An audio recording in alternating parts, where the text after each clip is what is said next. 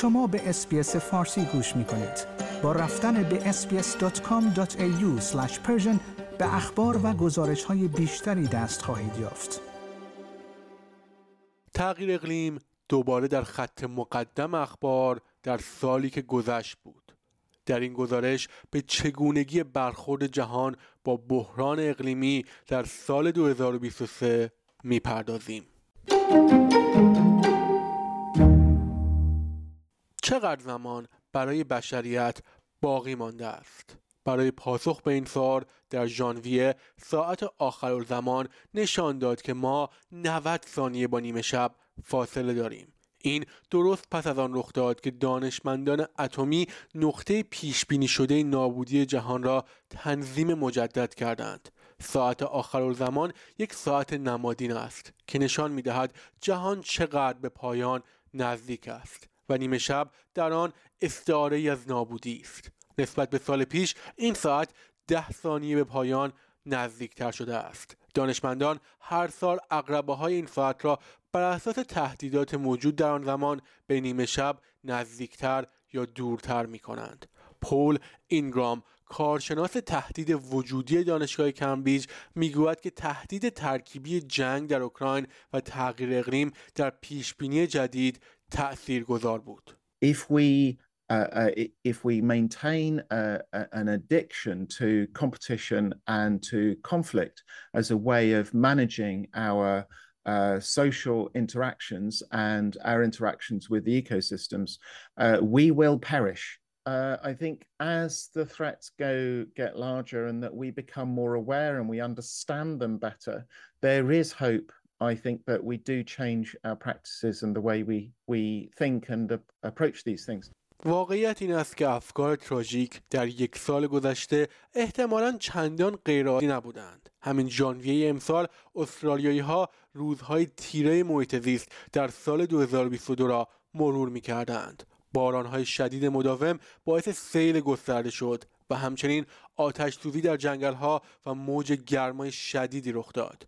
گریگ مولینز کمیسر سابق آتش نشانی و نجات نیو ساوت ولز گفت که دولت های متعدد تأثیر انفعالشان درباره تغییر اقلیم را میبینند. It's been very difficult because they've gone from one disaster to another. Another impact of climate change is compounding disasters. Um, so just as you're recovering from one, another one hit. Um, so it's very, very difficult. And what governments really must focus on is minimising the effects of climate change. So we must drive down emissions rapidly because what we must focus on is what sort of a planet we're going to give to our grandchildren and future generations. در فوریه امسال شورای اقلیمی گزارش سالانه درتی دازن را منتشر کرد که در آن از استرالیا در بین دوازده بزرگترین منتشر کننده سوخت فسیلی نام برده شد. این شورا شرکت های مانند شورون، BHP و شل را به عنوان بزرگترین آسیب زنندگان به اقلیم معرفی کرد. دکتر جنیفر راینر رئیس بخش فعالین شورای اقلیمی گفت که این شرکت ها باید اثرات اقلیمی خود را کاهش دهند.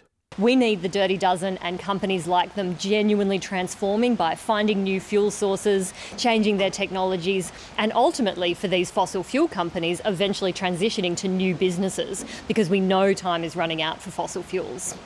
با این حال شبکه انرژی استرالیا هنوز برای تأمین نیازها به زغال سنگ نیاز دارد. انتظار می رود 13 درصد از ظرفیت بازار در قالب حداقل 5 نیروگاه زغال سنگ در چهار سال کنار برود. اپراتور بازار انرژی استرالیا هشدار داده است که برای جلوگیری از خاموشی به تولید برق جدید، خطوط انتقال جدید و ذخیره انرژی جدید نیاز است.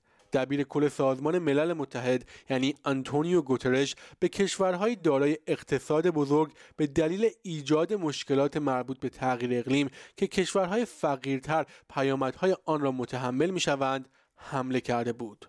Combating climate catastrophe that you did nothing to cause is challenging when the cost of capital is sky high and the financial support you receive to mitigate and adapt to the destruction is a drop in the bucket. Meanwhile, bigger economies continue to heat our planet and spew greenhouse gas emissions at record rates. And fossil food giants are raking in huge profits, while millions in your countries cannot put food on the table. در ماه مارچ هیئت بین دولتی تغییر اقلیم گزارشی منتشر کرد که تایید میکرد انسانها باعث گرم شدن کره زمین شدند و انتشار گازهای گلخانه‌ای همچنان در حال افزایش است.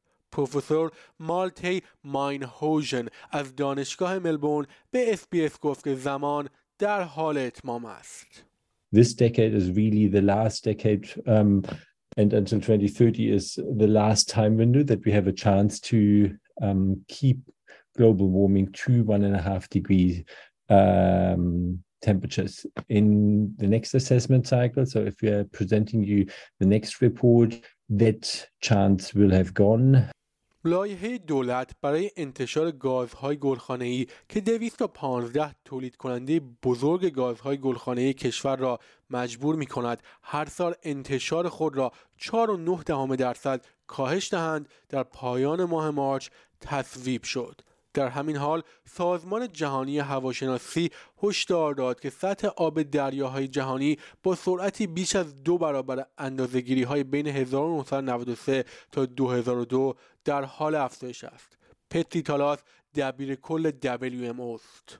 We have already lost this, uh, this melting of glaciers game and, uh, and sea level rise game. So, so that's, uh, that's bad news and, uh, and, and uh, according to IPCC, the conservative estimate of uh, sea level rise is uh, half meter to one meter per, per, per century. دولت ارزیابی کرده است که افزایش سطح دریا به میزان یک متر مناطق مسکونی به ارزش 63 میلیارد دلار را در معرض خطر سیل قرار می دهد. در ماه جون رهبران جهان در نشستی در پاریس گرد هم آمدند تا درباره بحران اقلیمی گفتگو کنند.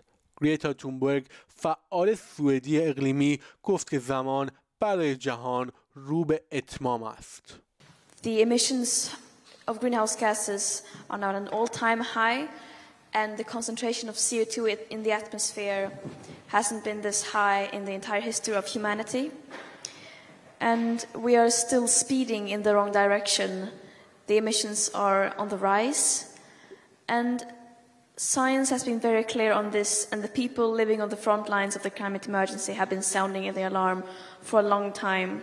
جولای امسال گرمترین ماه ثبت شده در تاریخ سیاره بود.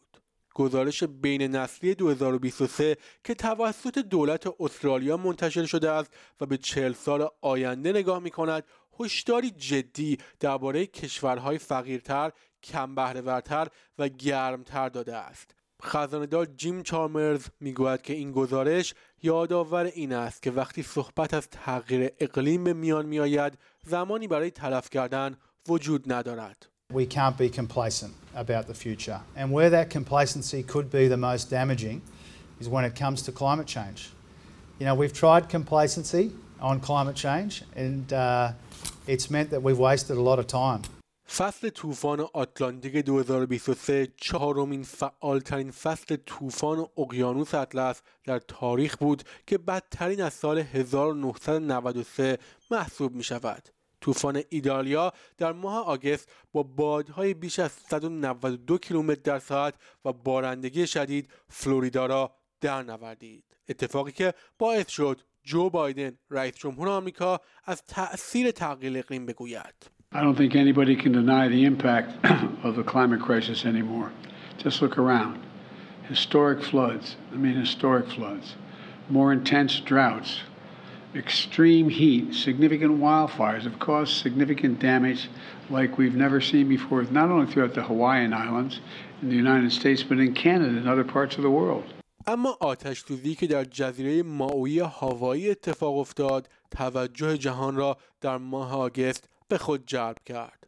ده نفر جانشان را از دست دادند. هزاران نفر آواره شدند و شهرک تاریخی لاهانیا به آتش کشیده شد. تغییر اقلیم به عنوان عامل شعله های وحشیانه غیر منتظر آتش شناخته شد. اما همینجا در استرالیا به احتمال زیاد تابستان بسیار گرم و احتمالا خطرناکی خواهیم داشت. اداره هواشناسی اعلام کرده است که استرالیا وارد الگوی اقلیمی النینیو شده است. یک سال شواهد از آسیب های ناشی از تغییر اقلیم در کاپ 28 یا همان کنفرانس تغییرات اقلیمی سازمان ملل متحد که امسال در دوبی برگزار شد به نمایش گذاشته شد. یکی از نتایج مهم راه اندازی صندوقی به اصطلاح برای ضرر و زیان برای حمایت از کشورهای آسیب دیده از گرمایش جهانی بود.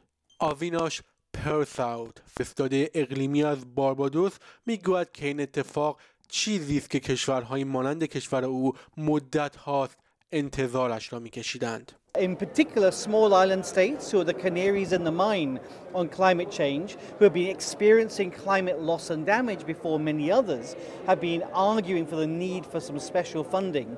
All the climate vulnerable countries are now also the world's most indebted countries because of having to fund reconstruction and rehabilitation without funding. اما زمانی که بیانیه نهایی در نهایت به توافق رسید ناامیدی بسیاری را برانگیخت چرا که تعهد برخی کشورها برای حذف تدریجی سوختهای فسیلی قوی نبود رئیس اقلیم و انرژی در صلح سبز استرالیا یعنی جف پانگیرس به اسپیس گفت که ادامه مبارزه حیاتی است. What's positive is that the world has agreed on what's needed and that's transitioning away from fossil fuels. But what's disappointing is there's no action plan to do this yet. So we will keep fighting for the action that we need to keep 1.5 degrees alive. That's what our Pacific neighbours are asking for, and that's what we need in Australia in order to avoid more catastrophic bushfires, floods and extreme heat. به گفته دانشمندان تغییر اقلیم تنها و خطرناکترین مشکلی است که نسل انسان با آن مواجه است اما اینکه آیا امسال پیشرفتی نسبت به مقابله با آن حاصل شد یا نه موضوعی مورد بحث است. شنوندگان گرامی این گزارش همکارم آلن لی از SBS News بود که من نیو صدر از SBS فارسی تقدیمتان کردم.